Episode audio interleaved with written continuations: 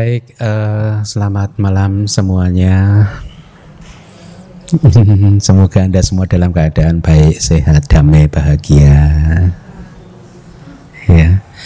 Kita bertemu lagi di kelas Abhidhamma Sanggaha ya. Uh, kelas yang masih membahas tentang subtopik yang sama yaitu rupa wibaga ya. Rupa wibaga wibaga itu sebenarnya pembagian gitu ya saya rasa klasifikasi jadi lebih modern ya nah eh,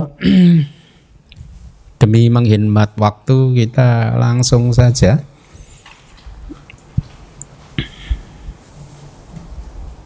ya ada PIC-nya oke okay. 12 macam materi, yaitu transparansi dan objek dinamakan materi kasar, materi di sekitar dan materi dengan benturan. Yang lainnya adalah materi lembut, materi jauh, dan materi tanpa benturan. Iya, jadi 12 macam materi itu transparansi. Materi transparansi ada berapa?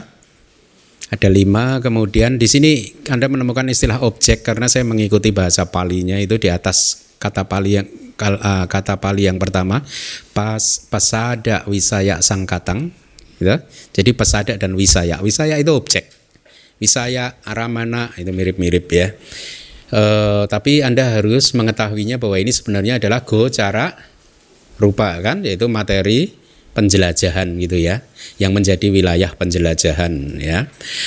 E, ada tujuh go cara rupa kan, ya, tujuh objek kan. Kalau kita bicara objek akan bingung lagi tujuh objek apa ini ya, tujuh materi yang merupakan objek ya, yaitu apa? Rupa, sada, ganda, rasa dan tiga elemen kecuali elemen air ya. Jadi itu adalah yang dimaksud sebagai objek artinya materi objek. Materi yang menjadi objek bukan objek e, semata-mata karena kalau objek nanti Anda hanya kok ada tujuh nggak lima gitu ya. Gitu ya. E, itu 12 materi kasar sisanya atau 12 itu juga disebut sebagai materi di sekitar ya. Dan juga materi dengan benturan. Jadi ada tiga nama ya. E, materi kasar materi di sekitar dan materi dengan benturan. Sisanya adalah lawannya lembut materi jauh dan tanpa benturan. Jadi sebenarnya tidak terlalu sulit. E, kita baca bahasa palinya yuk. E, olarika rupa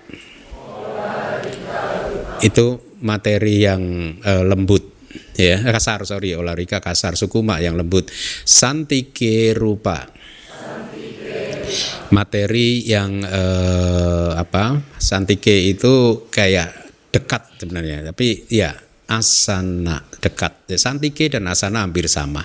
Anda pernah mendapat kata pali ini marana sana witi gitu itu terdiri dari tiga suku kata atau eh, tiga kata marana kematian asana yang dekat dan witi proses kognitif yang dekat dengan kematian. Nah, eh, santika dan asana itu mirip. Ya.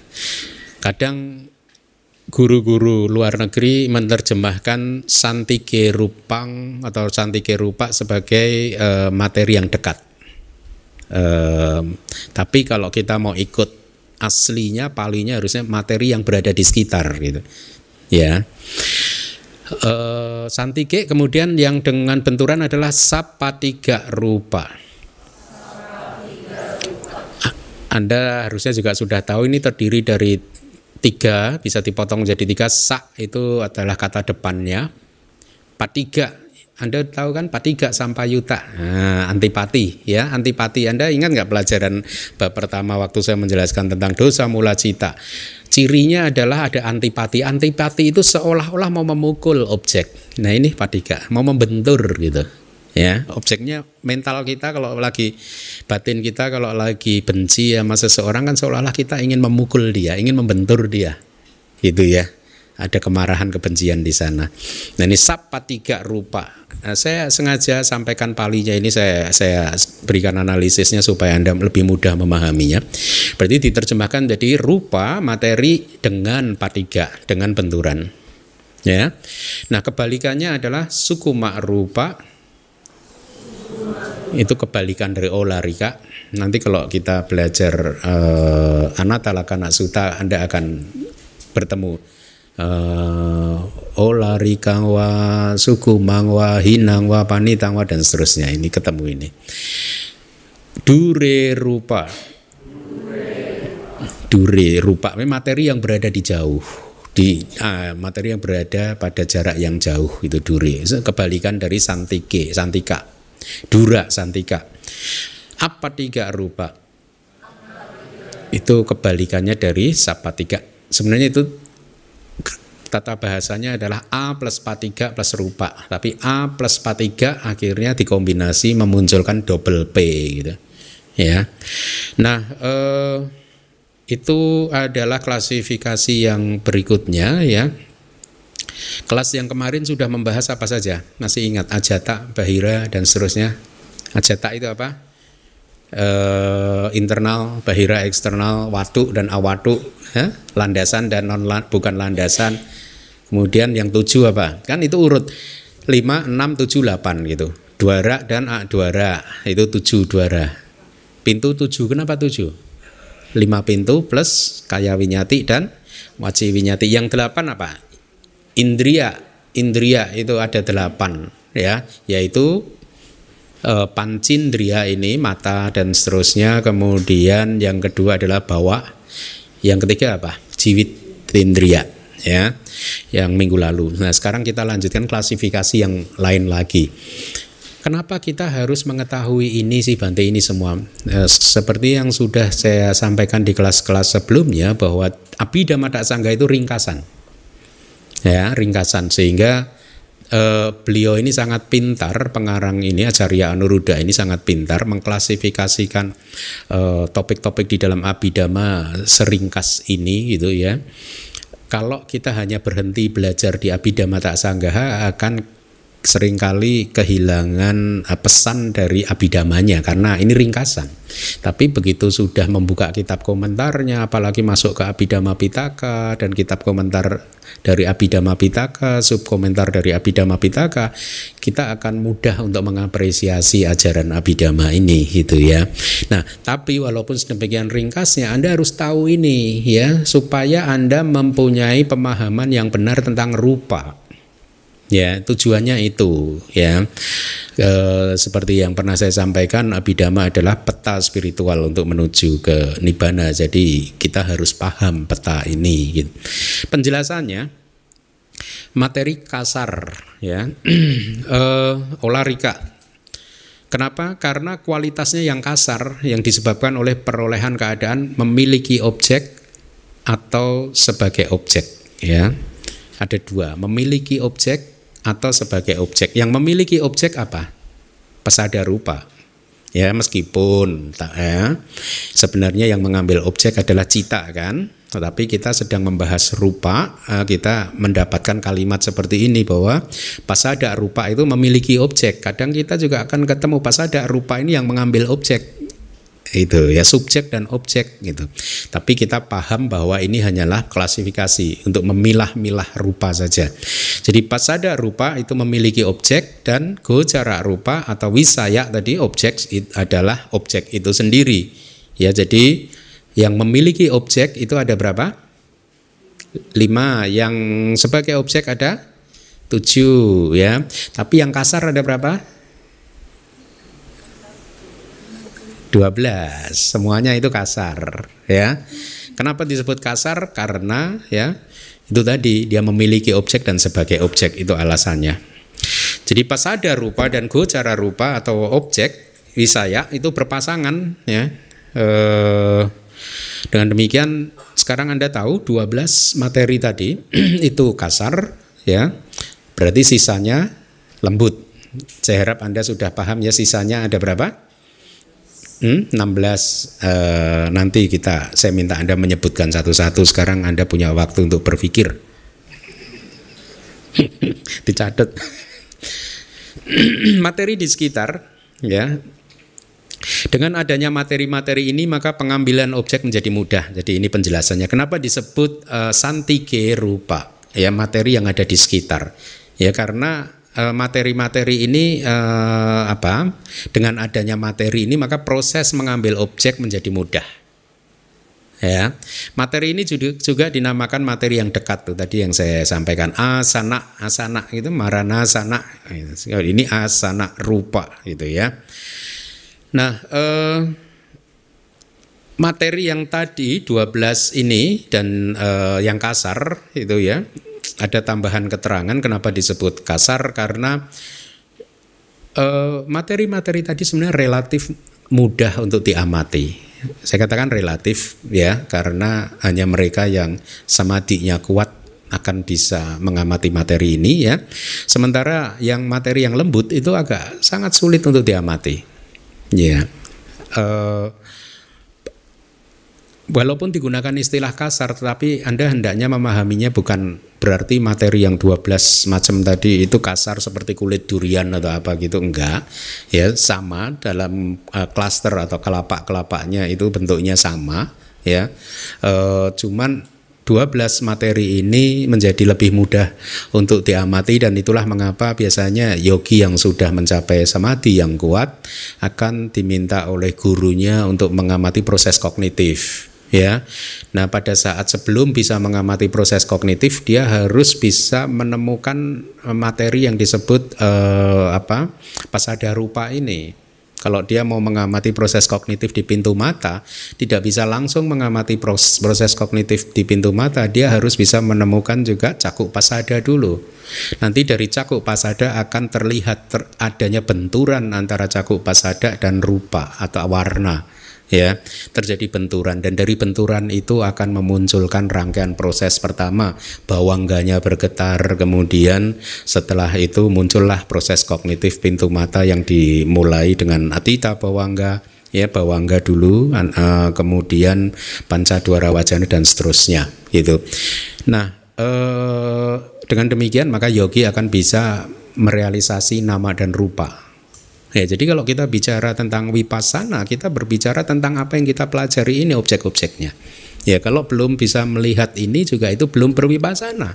Tentu saja statement ini akan banyak dibantah. Ya, tapi saya harus menyampaikan kebenaran kan ya.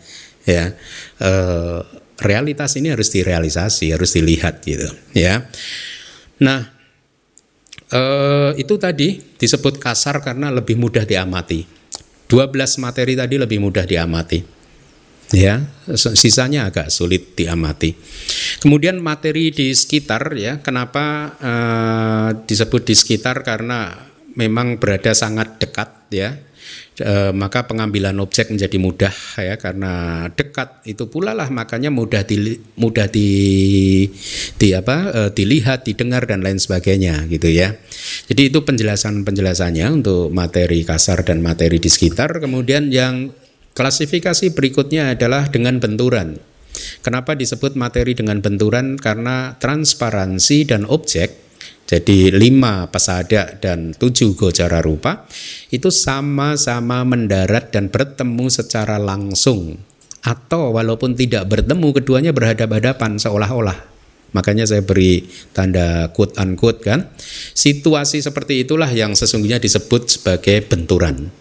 Jadi pada saat Anda melihat ke arah saya, ya saya sebagai objek bentuk meskipun saya ini konsep tapi saya ini kan warna juga kan terdiri dari ini menjadi objek buat cakup pasada Anda terjadi benturan. Seperti yang sudah sering saya sampaikan ya di kelas-kelas terdahulu atau suara saya benturan dengan sotak pasada Anda sekarang. Eh, karena udah di bab 6 maka sekarang istilahnya sotak pasada anda sudah tahu kan? Ya, sudah tidak memakai istilah pintu lagi. Ya, meskipun nggak salah juga memakai istilah pintu ya. Nah, e, ketika objek dan pasada e, Anda masih ingat pelajaran di bab keempat, kenapa terjadi proses kognitif pintu mata? Karena objek yang, yang berupa rupa atau warna serta cakup pasada sebenarnya munculnya bersamaan. Kebetulan pada saat itu munculnya bersamaan gitu. Ya, kalau Anda ingat pelajaran di bab 4 itu ya jadi jadi yang menarik adalah apa yang ada di buku itu sesungguhnya buat mereka yang mempunyai sadar terhadap ajaran Buddha atau Abhidhamma itu adalah realitas yang terjadi Jadi cakuk pasada dan juga warna muncul bersamaan. Hmm, sehingga terjadi benturan. Ya. Uh, seolah-olah berhadapan karena nanti Anda akan tahu ada yang benar-benar membentur bertemu, ada yang tidak. Nanti ya kita akan sampai ke sana gitu. Pada saat berhadapan-hadapan seperti itu ya, seolah-olah terjadi benturan seperti itu, maka fenomena yang yang lebih lemah yang akan bergerak terlebih dahulu. Ya, akibat benturan itu yang bergoncang yang paling lemah dulu. Kayak ibaratnya ada benturan apa benda keras dengan benda keras gitu, ya. Nanti akan mengguncangkan sesuatu yang sifatnya lemah. Yaitu apa? Bawangga. Bawangga itu lemah, ya. Sehingga begitu terjadi benturan begitu, eh, dia eh, bergerak atau bergetar. Bisa dua tiga kali itu kan ya. Eh, apa istilahnya?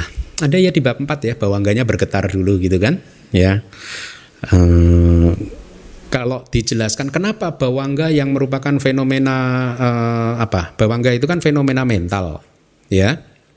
Bawangga adanya di mana sih? Hmm?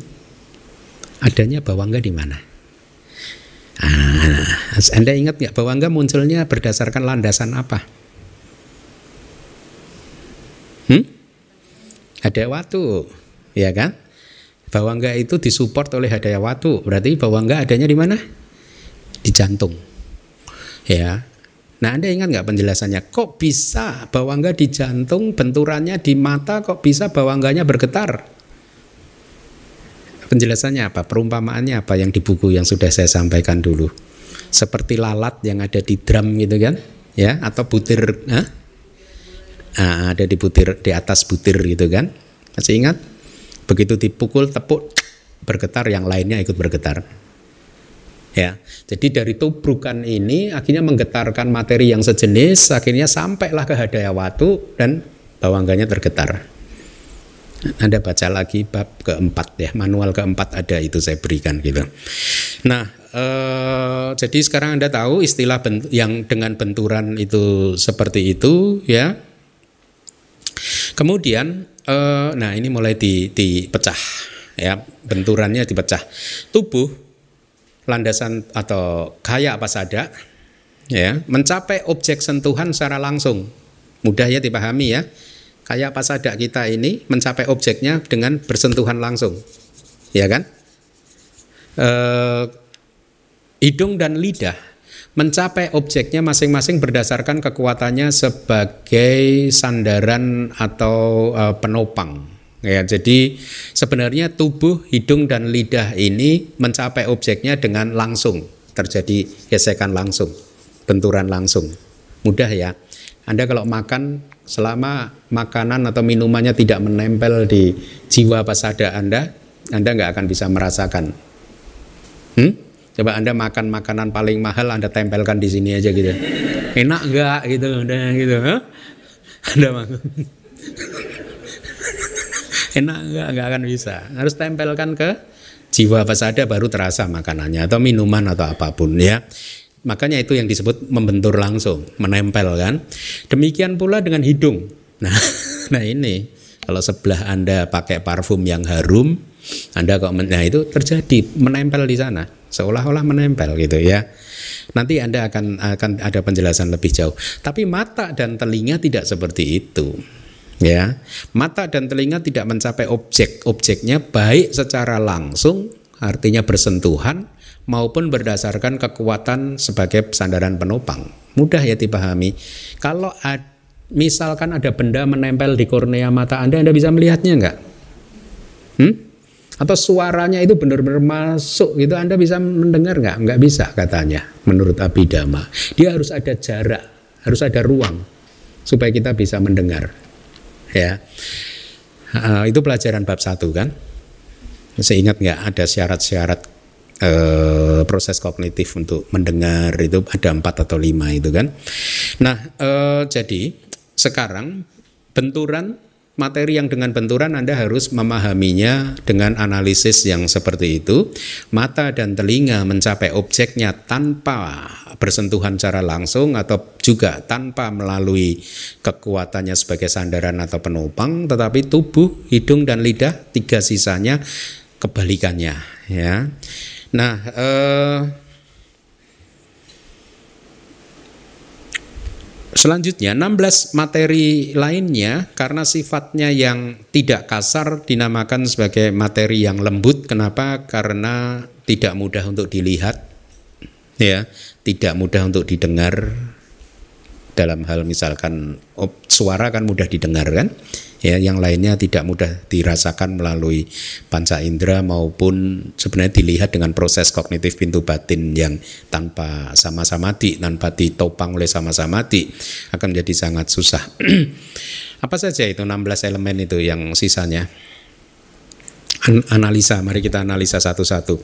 Buta rupa kan ada empat empat elemen kan ya yang menjadi materi yang kasar berapa dari buta rupa Hmm, tiga. Berarti yang lembut satu itu apa? Elemen air satu. Pas ada rupa Nah, kita cari yang lembut ya, berarti nggak ada kan di pasada kan? Go, go cara rupa ada kan satu tadi, tapi sudah diambil. Eh, enggak, enggak, enggak, enggak. Ya, ya. Uh -uh. Berarti masih satu kan? Uh, pas ada bawa rupa ada kan? Tiga. Ada ya? Rupa? Satu. Jiwita? Satu. Ahara? Sauja? Satu. Kemudian enam. Kurang sepuluh lagi? Anipana rupa. Rupa yang tidak nyata. Yang bukan dibentuk oleh sebab apa pun. Bukan dilahirkan oleh sebab apa pun. Kama cita utuhara ada kan? Kan rupa 28 pertama bisa dibagi menjadi 18 dan 10 kan? Seolah-olah 18 versus 10 kan? Yang 18 ini kan nipana kan? Ya, materi yang konkret ada benar-benar itu. Yang 10 itu tidak konkret. Itu anipana itu. Apa saja itu anipana masih ingat?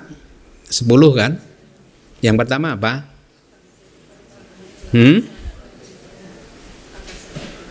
Akasa datu ada berapa? Terus? Winyati rupa ada berapa? Dua. Terus? Wikara ada wikara rupa ada berapa? Wikara rupa ada berapa? Lima. Tapi dihitung semua? Enggak. Yang dua kan sudah masuk di winyati berarti tambah tiga kan? Enam. Kemudian setelah wikara apa? Lakana ada berapa? Empat apa saja itu lakana? Rupasa, upacaya, rupasa, santati, rupasa, cerata, rupasa, anicata. Ya, bagus, bagus, bagus. Ya, oke. Okay. Uh, sisanya disebut lembut dengan alasan seperti tadi dan juga jauh ya. Istilah jauh ini bukan berarti materinya jauh itu ya enggak. Karena sama sih sebenarnya kalau pas uh, ini ada di tubuh-tubuh kita juga. Dikatakan internal eksternal bukan berarti eksternal ada di luar ada di sini juga gitu ya. Ada di dalam tubuh kita juga. Nah istilah jauh ini uh, karena tadi karena jauh jadi tidak mudah dilihat ya toh tidak mudah untuk diamati. Gitu kalau yang dekat mudah gitu. Tanpa benturan karena 16 materi tadi ya e, tidak dengan benturan apa pun seperti 12 materi tiga. Tidak ada benturan di antara 16 materi tadi. Tapi kalau yang 12 itu ada benturan. Dengan penjelasan yang tadi. Paham ya? Atau tidak? Bante kok ngeledek. Kan encer gitu nanti enteng lah nanti yuk silakan dilanjutkan. Materi yang lahir dari kama adalah materi yang diambil. Yang lainnya adalah materi yang tidak diambil. Nah, ini saya saya rubah. Kalau di kelas sebelumnya materi yang digenggam hampir sama sih, tapi karena saya sedang mulai pada saat saya mulai bekerja membuat buku menerjemahkan itu, saya tadi sampaikan ke Aling, pengetahuan bahasa Indonesia saya aja jelek bahkan. Kenapa? Saya katakan, saya waktu itu tuh nggak ngeh loh antara kata benda, kata kerja, kata benda abstrak, kata sifat adjektif itu yang nggak apa gitu. Kita ngerti, tapi yang mana yang kata benda? Misalkan, apa tadi yang aling tadi itu yang kata hmm, tadi apa kita tadi di atasnya? Oh ayuhana, ayuhana ada yang menerjemahkan menjadi mengakumulasi Padahal ayuhana itu kata benda. Eh, iya mengakumulasi. Hah? Akumulasi, iya. Ayuhana tadi apa tadi eh, striving tadi diterjemahkan menjadi mengerahkan usaha atau akumulasi. Tadi, meng, tadi ada kamus yang mengatakan ayuhana itu mengerahkan usaha. Enggak, ayuhana itu pengerahan usaha. Nah itu dulu saya bingung. Apa bedanya mengerahkan dan pengerahan? Paham? Waktu membuat buku manual 1 dan manual 2 itu saya masih on. Membedakan kata kerja, kata benda dan lain. Tapi sekarang udah makin canggih sekarang. Cie, sombong nih, sombong. Mana, mana. Enggak, artinya sekarang udah ngerti gitu. Karena saya memang dari kecil sekolah nggak fokus ke bahasa kan. Saya orang matematika gitu. Ya. Ya. Nah, makanya saya sekarang mulai mendekatkan istilah Pali dengan bahasa Indonesia ya sedekat mungkin misalkan bagawa. Saya terjemahkan jadi begawan. Karena memang ada kata bahasa Indonesia di KBBI ada begawan gitu ya. Ada banyak misalkan ganda. Bahasa Pali ganda. Saya terjemahkan jadi ganda. Ada di bahasa Pali rasa menjadi rasa misalkan begitu. Nah, upadina Anda tahu ini upadina yang saya beri warna kuning itu itu terdiri dari dua kata kata depan upa plus kata kerjanya adina pasif kata kerja pasif ya adina itu diambil upa itu kata depan nah kalau pali itu kadang susahnya begitu loh. Kata depan misalkan wi itu punya arti khusus. Sama dengan upa juga. Upasaka mirip. Ya upasaka kayak upanya itu kayak mendekat gitu ya. Nah ini upadina, adina itu diambil, upa itu digenggam semakin dekat gitu. Ya, makanya di kelas terdahulu saya katakan jadi materi yang digenggam, tapi sekarang saya akan rubah menjadi materi yang diambil. Ya, nanti akan ada penjelasannya. Yang lainnya adalah materi yang tidak diambil. Mari kita lihat penjelasannya. 18 jenis materi yang lahir dari kama ini harus Anda garis bawahi. Hanya yang lahir dari kama disebut sebagai materi yang diambil. Upa dina rupa. Karena telah diambil dan digenggam. Nah, ini benar, diambil dan digenggam oleh kama yang disertai dengan tanha dan pandangan salah atau didik, ya. Kama dengan kehausan tanha dan pandangan salah dengan menjadikan materi yang 18 tadi sebagai buahnya. Ya, yang lainnya 10 jenis materi karena tidak diambil dan tidak mengambil juga adalah materi yang istilahnya tidak diambil. Kita lihat end out. Uh, meskipun belum diterjemahkan, mari kita lihat handout. Anda bawa nggak? Nggak.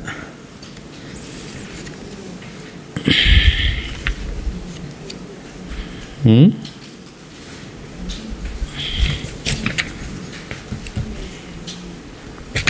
supaya mudah. Uh, samutana, the causes of matter. Ada nggak halaman kesekian? Halaman pertama, causes of matter. supaya ini handout ini bagus. Nanti saya akan uh, bimbing Anda bagaimana memahami ini ya. Karena ini meringkas. Dulu waktu saya belajar itu saya pakai ini. Ini ini adalah ya waktu saya belajar dari guru ya uh, sangat bagus. Sudah halamannya enggak halaman 6. Halaman 6. Sudah semua? Sudah ya. Nah, kita bicara tentang upadina rupa, yaitu materi yang digenggam atau diambil ya. Saya akan sampaikan. Tadi kan disebutkan 18 ya. Anda lihat yang causes and condition or condition kama yang paling atas itu kolom paling atas ada sembilan rupa yaitu pesada 5 bawa 2 jiwita 1 daya 1 kalau anda jumlahkan kan 9 materi kan? Nah ini A itu always. Dia selalu disebab hanya disebabkan oleh karma. Ya. Jadi sembilan materi ini selalu muncul karena disebabkan sebab kemunculannya adalah kama atau istilah palingnya kama jaru pak always. Ya. Tapi kan tadi ada 18 ya kan? Yang sembilan lagi yang mana? Anda lihat yang bawah, yang kama cita utu ahara. Yang kolom kolom kedua dari bawah. Ya. Itu kan causes atau conditionnya adalah empat. Bisa disebabkan oleh kama, bisa disebabkan oleh cita, bisa utuh, bisa ahara kan? Yang pertama kan? Ya, ada sembilan rupa juga yaitu maha buta empat, Wana satu, ganda rasa oja ini delapan ini sebenarnya adalah awini boga. Kita belum ketemu, tidak terpisahkan. Wana ganda rasa oja Anda hafalkan itu. Maha buta, wana ganda rasa oja. Delapan materi ini tidak terpisahkan plus angkasa, pariceda. Pariceda kan akasa rupa kan, pembatas kan. Sembilan ini, angka sembilan Anda lihat ke atas itu. Yang pertama S sometimes. Jadi kadang-kadang sembilan materi tadi muncul karena sebab kemunculannya karma. Tapi kadang-kadang juga ada ke kanan lagi sometimes utu jarupa, cita jarupa. Ke kanan lagi sometimes utu jarupa, sometimes ke kanan lagi ahara jarupa. Paham? Ya. Jadi yang dimaksud di slide 18 jenis materi ini kembali lagi ke laptop adalah sembilan materi tadi. Sekarang Anda tahu ada sembilan materi yang always muncul karena karma, sembilan materi sometimes muncul karena karma. Tidak, tidak selalu. Artinya bisa muncul karena sebab yang lain. Nah, ini penting karena nanti akan ada berhubungan dengan penjelasan-penjelasan selanjutnya, ya. Nah, sudah. Sekarang tadi Anda sudah e, membaca bahwa Upadina rupa ini adalah kam, kama yang digenggam, eh, rupa yang digenggam oleh kama yang disertai tanha dan didik ya. Jadi eh, itu seolah artinya sebenarnya gini loh. Rupa tadi itu seperti seolah-olah karma itu mengaku ini loh buah dari saya. Gitu loh. Kira-kira begitu. Maka istilahnya diambil sama karma gitu. Ini loh buah saya. Ini buah perbuatan saya gitu. Ya, saya sampaikan ini supaya Anda lebih mudah untuk memahami terminologi-terminologinya ya. Nah, eh, dengan kata lain sekarang Anda tahu materi yang diambil itu adalah materi yang lahir dari kama sedangkan anupa dina rupa lawannya itu adalah materi yang tidak lahir dari kama ya. Bisa dari sebab-sebab yang lain tapi yang pasti bukan dari kama ya. Karena nanti kalau disuruh merinci anda harus harus bisa merinci. Dulu ada tuh ujiannya begitu. Uh, enumerate. Misalkan dir, silakan dirinci materi yang anupadina nah banyak yang gagal memerinci sembilan yang sometimes tadi. Gitu. Ya itu untuk upadina dan anupadina. Berbeda dengan model klasifikasi rupa yang lainnya di mana rupa dengan model klasifikasi yang lain itu dibagi ke dalam dua kelompok yang berbeda ya. E, seolah-olah kayak apa istilahnya itu dikotomi kan ya. Nah, misalkan internal dan eksternal itu sudah dikotomi kan. Berbeda. Artinya kalau yang internal nggak bisa jadi eksternal. Yang eksternal nggak bisa itu masuk ke internal nggak ada irisannya gitu. Tapi upadina dan anupadina ada irisan. Tidak dikotomi begitu kan? Paham? Karena ada sembilan individu materi yang hanya sometimes, kadang-kadang muncul dari karma, tapi kadang-kadang bisa muncul dari sebab-sebab yang lain gitu. Misalkan kalau kita bicara tadi apa? Sembilan yang sometimes itu apa? Yang mudah empat elemen kan? Elemen padawi datu dan seterusnya. Itu kan tidak selalu disebabkan oleh karma. Bisa oleh cita kita muncul juga empat elemen, utuh juga muncul, makanya di luar ini empat elemen bangunan ini. Ya, eh, ahara juga memunculkan empat elemen. Ya, kemudian tadi empat lagi warna ganda rasa ojek juga bisa disebabkan oleh cita, utuh dan ahara. Ya, angkasa juga ada di mana-mana itu jadi eh, itu tadi yang dimaksudkan. Model klasifikasinya berbeda dengan internal eksternal yang kontras begitu ya.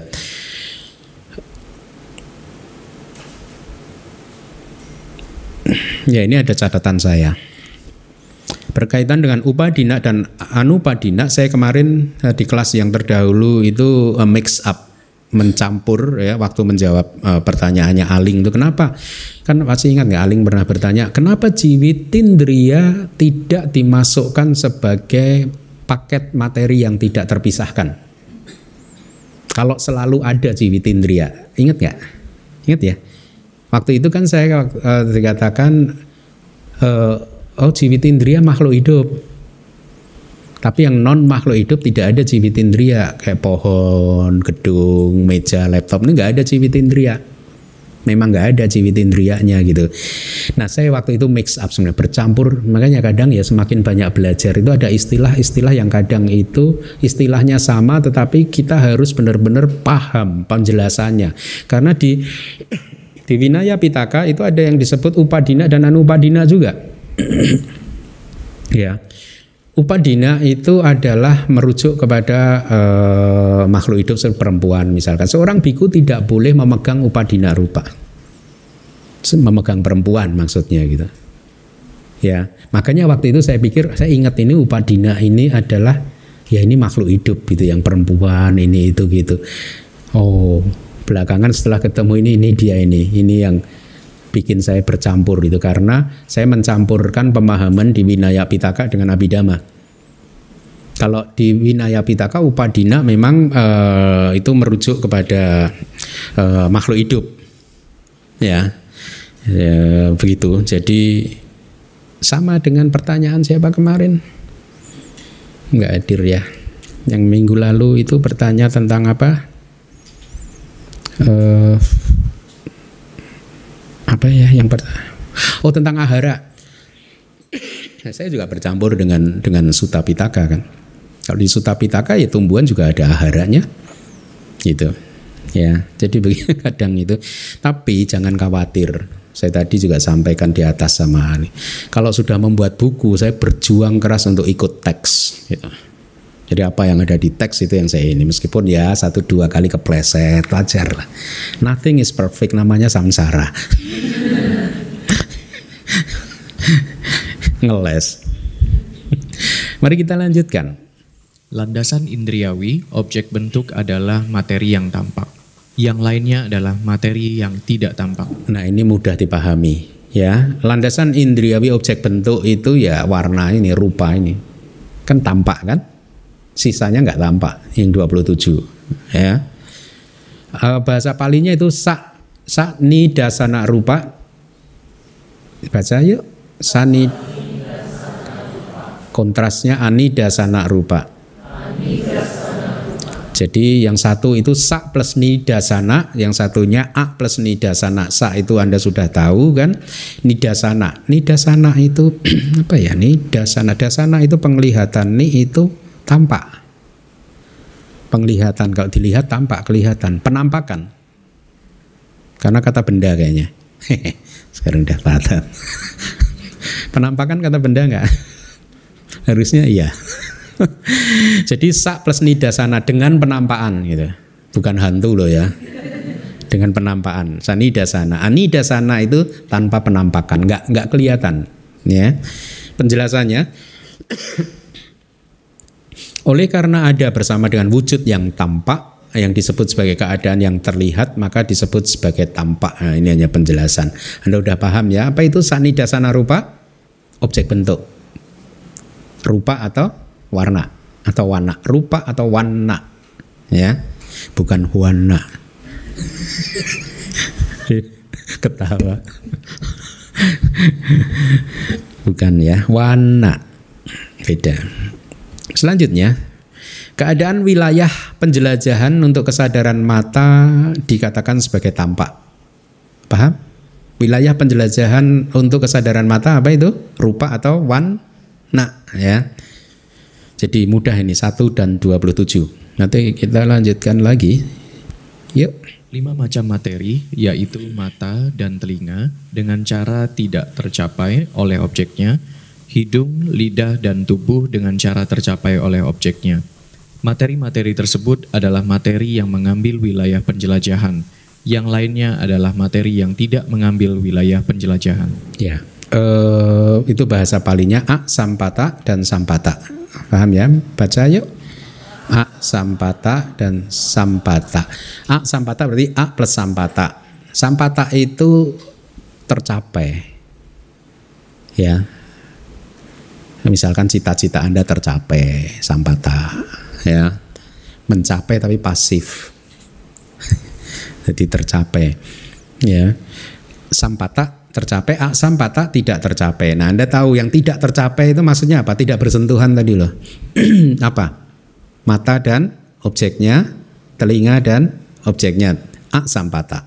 Tiga yang lainnya sampata. Mencap, tercapai kan? Ya, terjadi benturan antara objek dan uh, objek dan pasada ya. Penjelasannya, dengan cara tidak tercapai oleh objeknya itu artinya berdasarkan kekuatan wilayah penjelajahan yang tiba pada mereka artinya objek tiba pada cakup pasada. Ya, Anda masih ingat pelajaran kelas uh, bab keempat kalimatnya selalu begitu. Pada saat objek bentuk muncul, ya, pada saat itu pula cakup pasada muncul. Ya, setelah satu momen kesadaran, objek bentuk mencapai pintu atau landasannya. Masih ingat nggak? Jadi konsisten ya. Yang mencapai adalah objeknya. Dia mencapai landasannya atau mencapai pasadanya. ya, objek bentuk mencapai. Cakup pasada, objek suara atau suara mencapai uh, sotak pasada dan seterusnya.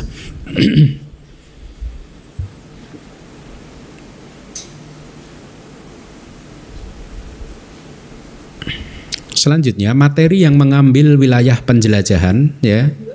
Tapi Anda harus pahami sebenarnya yang mengambil adalah cita kan? Ya ini mengambil dalam pengertian yang khusus Artinya setelah dikerjakan oleh kesadaran indriawi ya, karena karakteristik alamiahnya adalah pengambilan wilayah penjelajahan atau objek ini dan itu, maka disebut sebagai materi yang mengambil wilayah penjelajahan. Ini hanyalah nama lain untuk sat, uh, pasada rupa ya dia disebut sebagai yang mengambil wilayah penjelajahan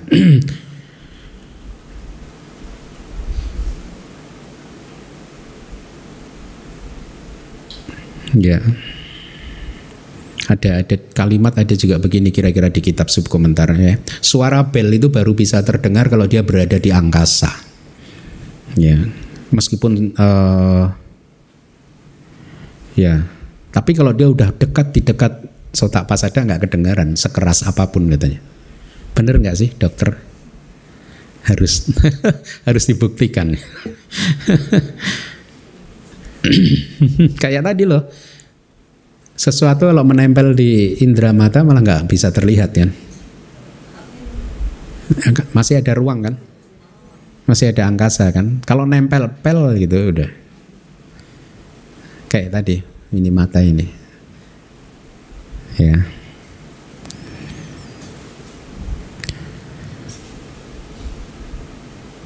apabila mata atau cakup pasada bisa mengambil objek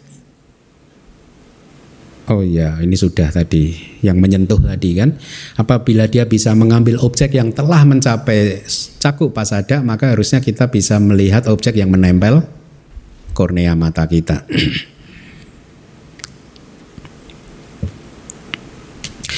Kenapa mata dan telinga bisa menangkap objek dalam jarak yang relatif jauh? Saya bisa melihat kamera itu atau jam itu, jaraknya jauh kan? Kenapa saya bisa? Karena objek itu tidak harus mencapai mata saya. Tapi kalau misalkan samcan di sana, lidah saya bisa merasa. Nah, bisa karena dia harus mencapai dulu. Hmm? wanginya. Nah, wanginya itu kan ganda. Ganda kan memang harus mencapai. Rasa nggak bisa, bau kan beda, oh, wangi bisa. Tergantung juga. Kalau anginnya ke sana, nah, nggak bau, gitu ya.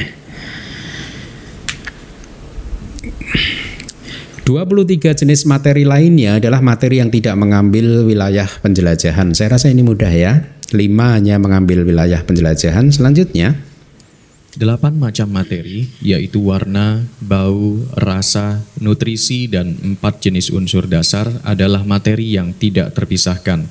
Yang lainnya adalah materi yang terpisahkan. Nah ini yang sering kita sebut. Yuk kita ikuti kalimat Pali yang di atas. Wano kita baca kalau individu kata yang terpisah independen. Wana, ganda, rasa, oja, buta jatuhkan jadi ada wideng. Oh, eh, dan empat elemen buta itu apa? Elemen dasar. Empat elemen dasar akhirnya menjadi atak widak delapan jenis ya. Jadi delapan jenis materi ini adalah empat buta rupa plus hafalkan yuk warna, ganda, rasa, oja. Karena akan sering disebut ini nanti. Apa? Plus empat buta rupa atau empat elemen. Empat maha buta boleh empat buta rupa boleh ya. Berarti delapan ini disebut awini boga yaitu tidak terpisahkan. Sisanya adalah wini boga rupa. Ya dibaca? Wini boga rupa Nah, delapan materi yang tidak terpisahkan itu ada di kelapa mana pun. Jadi ini adalah komponen pembentuk klaster yang terkecil. Ya, ada di mana pun ya. Nanti klaster-klaster akan terbentuk dengan misalkan menambahkan satu saja dalam hal misalkan jiwita nawaka, ya, yang tambah jiwitindria rupa, ya. Atau bisa ditambah dua materi plus misalkan mata nanti akan saya jelaskan. Berarti 10 tapi delapan materi ini membentuk atau bisa dikatakan sebagai komponen dasar rupa kelapa yang tidak terpisahkan ya. Ada di mana pun.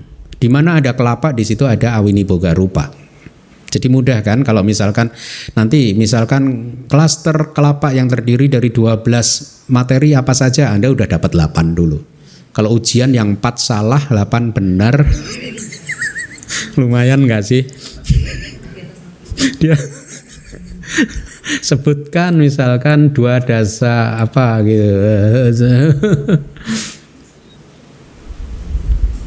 salah 4 benar 8 masih lumayan. Nah, Walaupun tidak terpisahkan ya, akan tetapi mereka ini adalah objek yang bisa dilihat dengan menggunakan uh, kebijaksanaan yang ditopang oleh samadhi. Walaupun tidak terpisahkan tapi bisa dibedakan.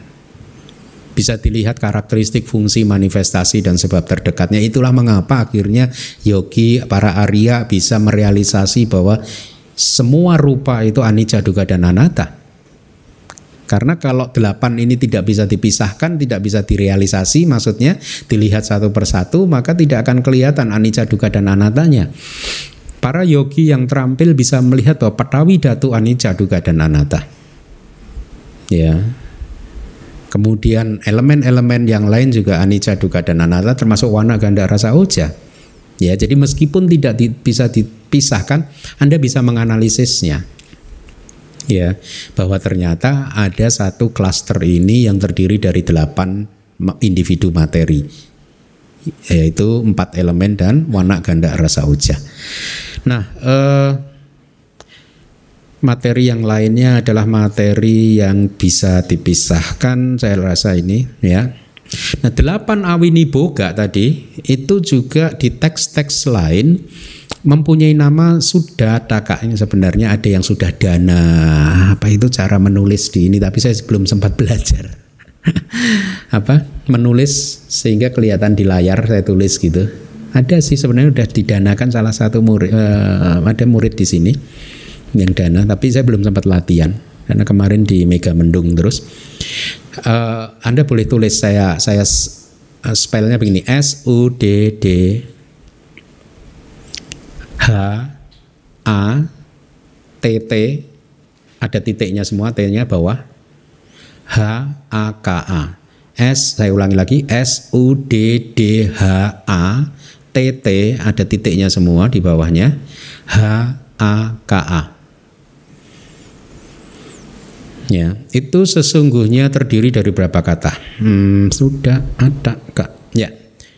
Hmm?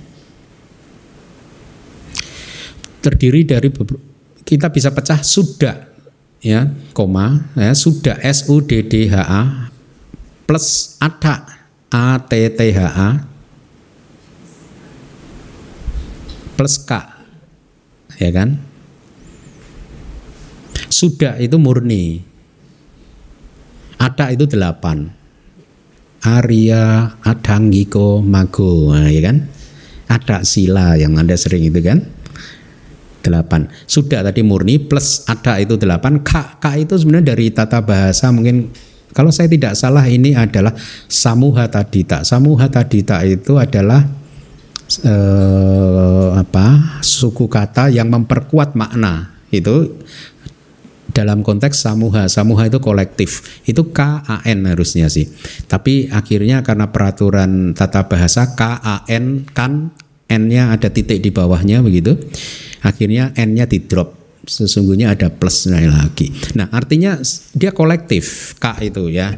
Dia memperkuat makna kata-kata dua kata di depannya, memperkuat makna dalam konteks sebagai satu koleksi, kolektif, kumpulan. Berarti artinya adalah sudah taka itu arti sudah taka rupa itu artinya kedelapanan yang murni. Itu. Kita belum belum pakai istilah yang baku ya. Sudah ada itu mau pakai kedelapanan atau oktet. Oktet juga bagus. Ya. Kalau pakai oktet berarti oktet yang murni. Ya. Uh, sama kan kalau duet, duet itu adalah satu grup isinya dua, trio satu grup isinya tiga, kesebelasan Indonesia satu grup sepak bola isinya sebelas pemain. Kira-kira begitu. Jadi sudah taka itu adalah satu grup rupa yang terdiri dari delapan elemen yang murni. Kenapa murni? Karena emang ini tidak terpisahkan.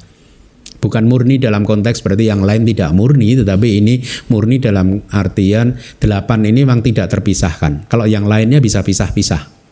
Ya berarti sudah taka. Itu adalah satu kelapa yang terdiri dari delapan individu materi yang murni tidak terpisahkan. Bercampur terus dia di mana-mana ya dia bergabung terus delapan ini Nah, penjelasan grammar atau tata bahasa Pali tadi juga berlaku untuk misalkan dasaka. Nanti Anda akan bertemu, mungkin minggu depan kita membahas kelapa, Anda akan mulai bertemu nawaka. Nawaka itu nawa itu eh, 9 plus K. K itu KAN tadi, kolektif tadi. Berarti satu grup yang isinya nawa, isinya 9. Itu. Atau dasaka. Karena ada yang, ada yang mengusulkan kepada saya, kenapa nggak dipakai apa sih kemarin? hmm? Ada yang di grup diusulkan? Ada. Tapi miss the point artinya selalu terjemahan di Indonesia juga salah masih. Misalkan grup 10 itu kan. Grup 8 ada kan? Ya enggak? Grup 9 salah, kelompok 8, kelompok 9 salah. Ini bukan kelompok 8 kalau kita lihat di KBBI kelompok 8 itu artinya satu kelompok isinya anggotanya 8 8 8 8 8 gitu. 10 10 10 10 gitu enggak. Ini satu kelompok isinya 8 orang atau 8 rupa. Satu kelompok isinya 10 rupa. Makanya istilahnya dasaka. Kalau kelompok diterjemahkan jadi kelompok 10 miss the pointnya apa? K-nya itu tadi hilang. Padahal ini dasak plus K. Dasak 10 plus K. K itu kolektif. Satu grup kolektif isinya 10 rupa gitu ya. Nah, Tadi berarti Anda sudah mengerti nama lain awini boga rupa, e, nama lainnya apa? Sudah taka rupa. Sering muncul juga ini nanti oktet murni, oktet yang murni, kedelapanan yang murni gitu ya. Atau juga dikenal sebagai oja tamaka. Nah, ini juga lagi. OJ OJA TT ada titiknya di bawah, ada ini. OJA TTHA MAKA. Itu nama lain dari awiniboga. Oja. Kalau individu kata oja A-nya panjang, A-nya ada garis di atasnya kan oja. Tapi begitu dicampur dengan ada menjadi A-nya garis atasnya drop. Jadi ojata maka OJA tanpa garis di atasnya, TT ada titiknya di bawah, HA, MA, KA. Ojata maka harus dipecah lagi. Sama dengan dipecah oja plus adama. Kalau tadi ada saja ini adama, ada dan adama beda. Kalau ada itu delapan, kalau adama ke delapan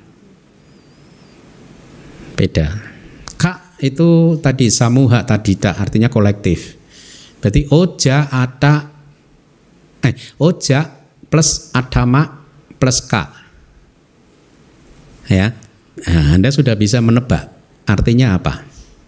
Satu grup yang isinya satu grup dengan oja sebagai yang kedelapan. Tahu enggak? K-nya kan kolektif tadi, ya satu grup dengan Oja sebagai yang kedelapan. Udah nggak ada yang kesembilan?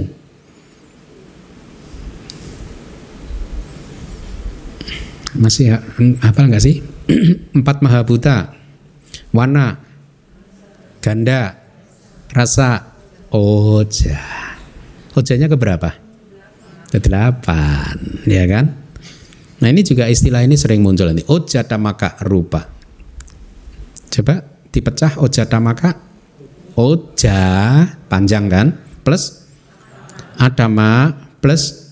K k itu sebenarnya kalau aslinya itu k a n. K a n ada titiknya. Kalau tata bahasa Pali yang benar. Masih ada lagi plus si anda makanya nggak usah belajar Pali. Bingung anda. Jadi kalau mau benar ini ya oja plus adama plus kan k a n titik plus si masih. Tapi n titik dan c nya di drop karena peraturan. Hmm, Pali itu kayak gitu itu. Jadi akhirnya ketemunya ojada maka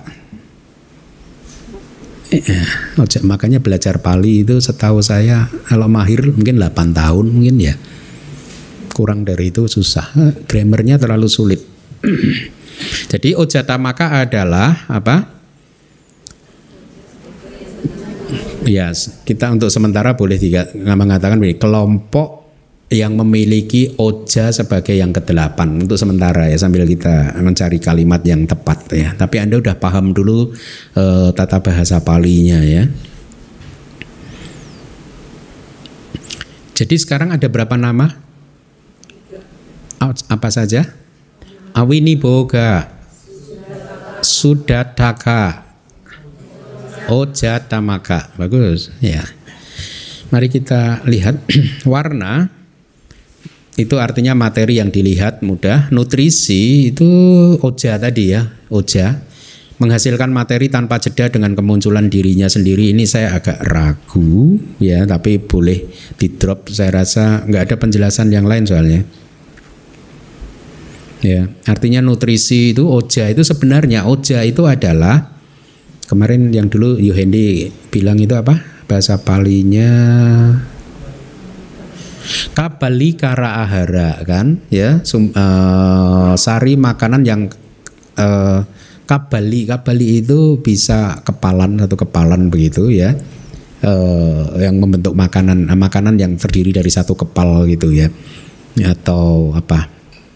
Ya makanan fisik gitu ya. Ya. Tapi yang namanya oja itu begitu dia menyentuh lidah loh bercampur dengan saliva kita itu. Bercampur dengan air liur ya. Air liur kemudian cairan itulah yang menyebar ke seluruh tubuh. Itulah oja. Ya itulah makanya ini menghasilkan materi tanpa jeda dengan kemunculannya sendiri. Mungkin pada saat dia bersuntuhan itulah dihasilkan ojanya ya.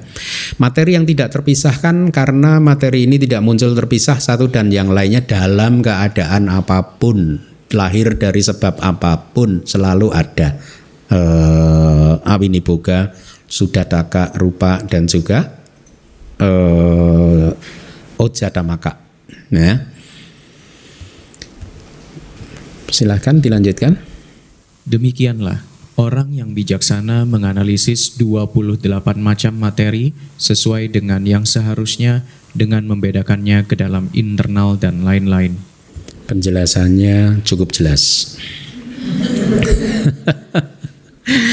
Mari kita uh, apa lihat lagi apa yang sudah kita pelajari. Anda boleh buka handout lagi. Mungkin 5 menit 10 menit kita lihat end out dari halaman pertama. 28 uh, materi bisa dibagi menjadi dua kelompok besar dulu yaitu 4 mahabuta dan 24 upadaya rupa. Apa terjemahan upadaya rupa? Materi yang kemunculannya bergantung kepada empat mahabuta bukan derived matter. Itu kan ada kan dulu saya juga waktu sekolah dulu saya juga istilahnya menyampaikan nggak cocok derived matter gitu. Dependent fenomena itu agak cocok ya.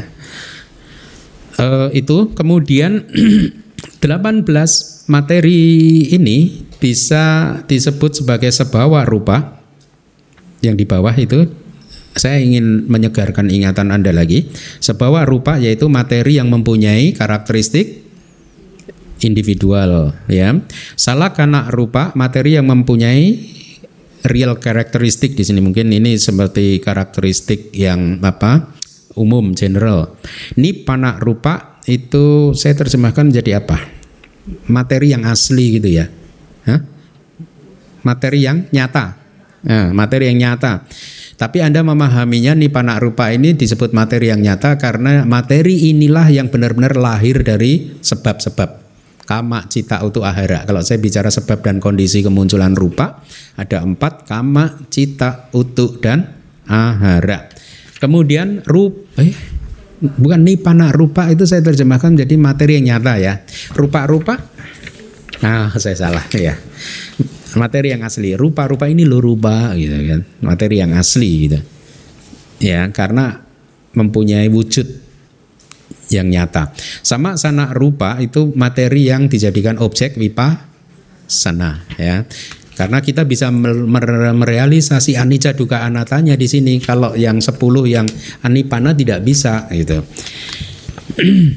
Kemudian materi ke-19 sampai ke-28 dibagi menjadi empat kelompok halaman kedua ya, yaitu pariceda rupa, materi pembatas. Ingat perumpamaan tentang telur ya. Winyati rupa uh, itu adalah isyarat, materi isyarat yaitu kaya winyati dan waci winyati. Wikara itu perubahan, ya, rupa materi perubahan, lahuta, muduta, kama nyata dan dua winyati rupa itu ada dikurung kan, plus kan. Kenapa tidak diberi nomor 25 dan 26 karena sudah dinaikkan di atas 20 dan 21. Kemudian kelompok yang terakhir adalah lakana rupa yaitu Rupasa Upacaya, Santati, Jarata, dan Anicata. Sepuluh materi tadi itu kebalikan dari eh, apa eh, tadi 18 materi yang sebelumnya karena oleh karena itulah disebut asa bawa rupa. Yuk dibaca asa bawa materi yang tidak mempunyai sebawa atau karakteristik alamiah. A lakana rupa tidak mempunyai lakana. A nipana rupa tidak nyata, A rupa-rupa tidak asli gitu ya. A sama sana rupa. Karena materi itu tidak bisa dijadikan ob, untuk ob, sebagai objek wipasana ya.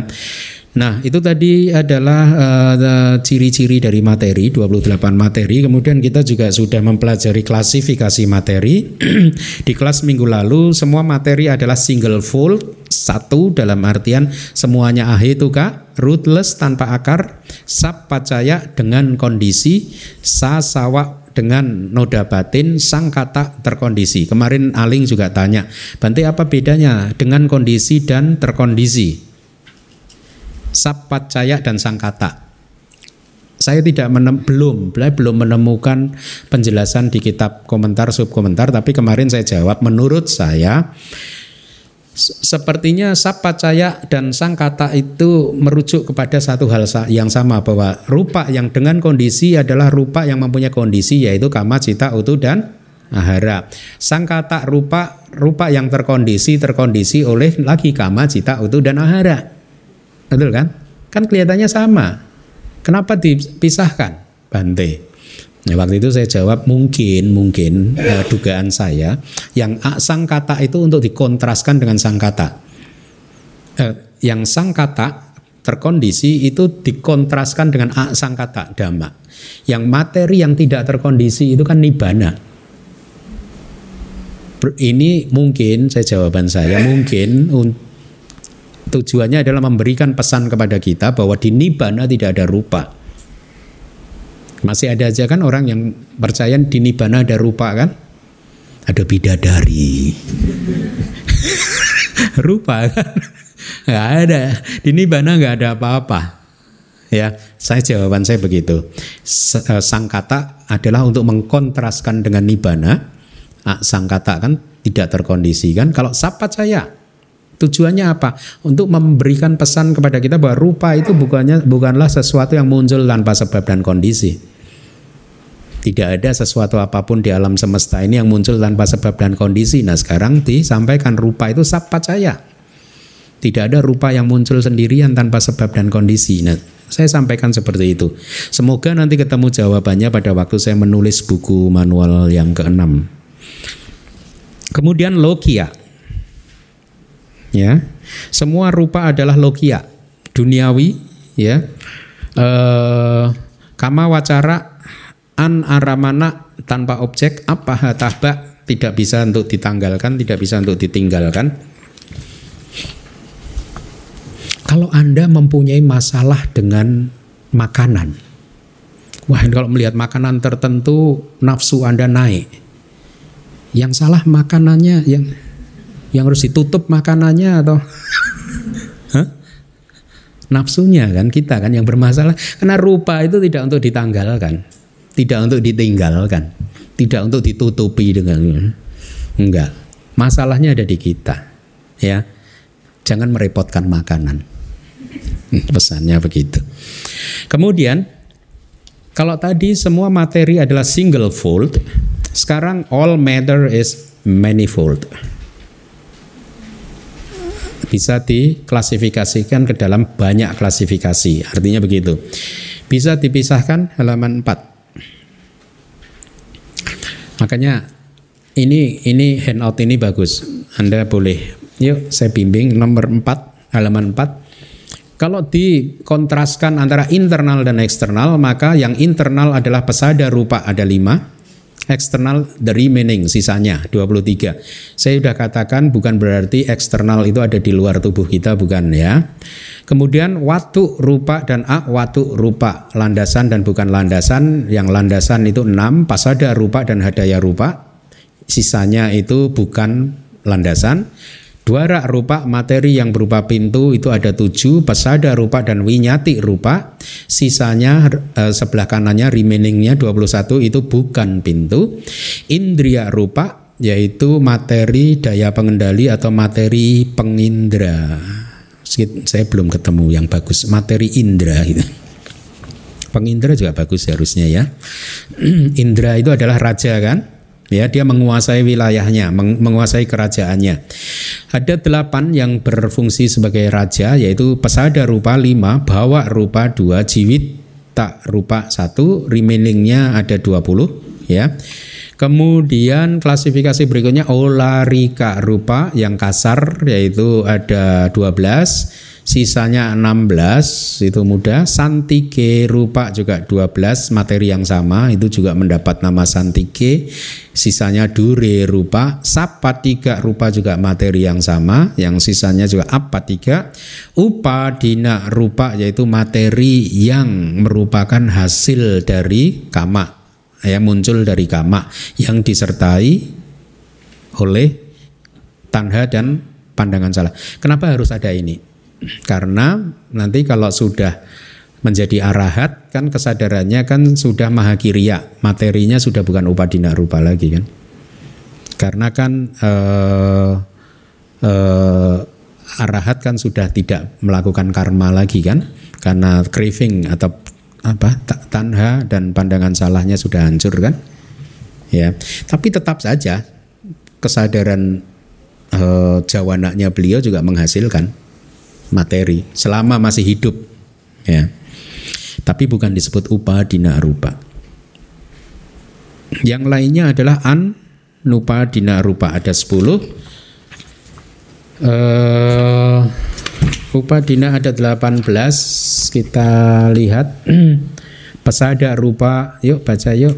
Pesada rupa bawa rupa jiwita